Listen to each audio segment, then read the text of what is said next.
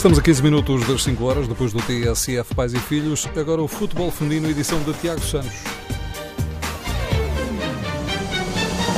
A Seleção Nacional Portuguesa já está em Moscou. É lá que amanhã, às três da tarde, tem um encontro decisivo no play-off caminhada para o Campeonato da Europa do próximo ano. Para esta tarde está marcada uma sessão de treino, é o ensaio geral desta equipa portuguesa que tenta contrariar uma desvantagem que eh, conseguiu então na última sexta-feira, resultado do jogo no Estádio do Restelo, jogo da primeira mão, que Portugal perdeu por uma bola a zero, jogo em casa para Portugal, e por isso mesmo o selecionador nacional Recordando ainda esta partida, Francisco Neto admite que a seleção mostrou nesse jogo, o primeiro frente às russas, dois rostos bem diferentes. Acho acima de tudo que, que há duas partes distintas. A primeira parte, e até nós sofremos o golo, salvo erro aos 55, porque até entramos, voltámos a entrar bem na segunda parte e depois sim, sem dúvida, eh, como procurámos, perdemos um bocadinho o nível da organização, principalmente naqueles minutos, ficámos intranquilos a seguir ao golo, deixámos de ganhar as segundas bolas e a equipa começou a ficar muito estendida.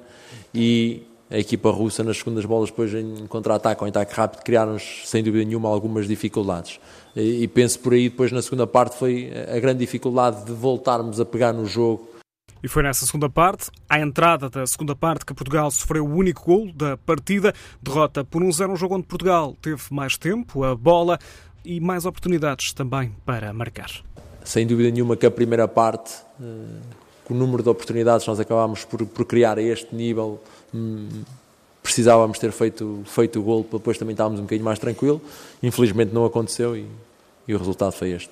E Francisco Neto explica o que vai ter de acontecer agora na Rússia para Portugal conseguir inverter este resultado. Aquilo que nós vamos procurar fazer é fazer 90 minutos iguais aos 45 que fizemos hoje. É? Ou seja, a estratégia que nós delineámos apareceu, eh, a forma como nós entramos no jogo, o domínio que tivemos eh, e as oportunidades que, que, que surgiram eh, foi aquilo que tivemos a trabalhar e por isso temos é que conseguir fazê-lo durante mais tempo e é isso por, por aí que vamos, vamos tentar. Mas para este segundo jogo, Francisco Neto antecipa um adversário com uma postura um pouco diferente. Um jogo com características ligeiramente diferentes, possivelmente a Rússia poderá ter uma abordagem ao jogo ainda mais defensiva, eh, porque vai acabar por estar tranquila e, vai procurar também explorar os nossos erros e nós teremos que voltar a ser muito organizados porque, porque um jogo, um golo fora, que se nós marcarmos entramos outra vez eh, no apuramento, por isso eu acho que vai ser um jogo equilibrado e nós também não podemos nunca perder a nossa organização e não podemos também entrar logo a querer fazer tudo de uma vez só, porque o jogo vai ter 90 minutos e temos que ser equilibrados para o conseguir gerir. E durante esses 90 minutos, se quer conseguir o apuramento então para o próximo Campeonato da Europa, Portugal terá de vencer, pelo menos por dois golos de vantagem. Precisa de vencer então na Rússia. O jogo é nos arredores de Moscou, começa amanhã às 3 da tarde. Para esta partida foi indicada a juíza francesa Stéphanie Frappard, que, ela, ela que há algumas semanas esteve a arbitrar um jogo de qualificação para o Campeonato do Mundo de Futebol Masculino. Nos outros jogos do play-off, a República Checa empatou na primeira mão em casa com a seleção da Suíça a um golo. Já a Ucrânia perdeu em casa frente à Irlanda do Norte por duas bolas a uma. Os jogos da segunda mão estão agendados também para amanhã.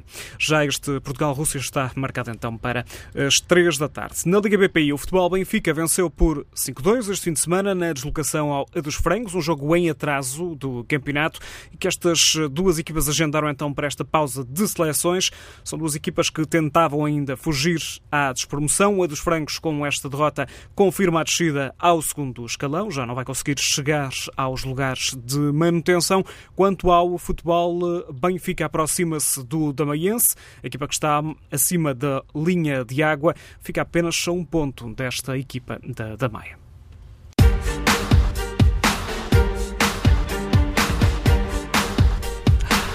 O Futebol Feminino TSF Futebol Feminino, edição de Tiago Santos.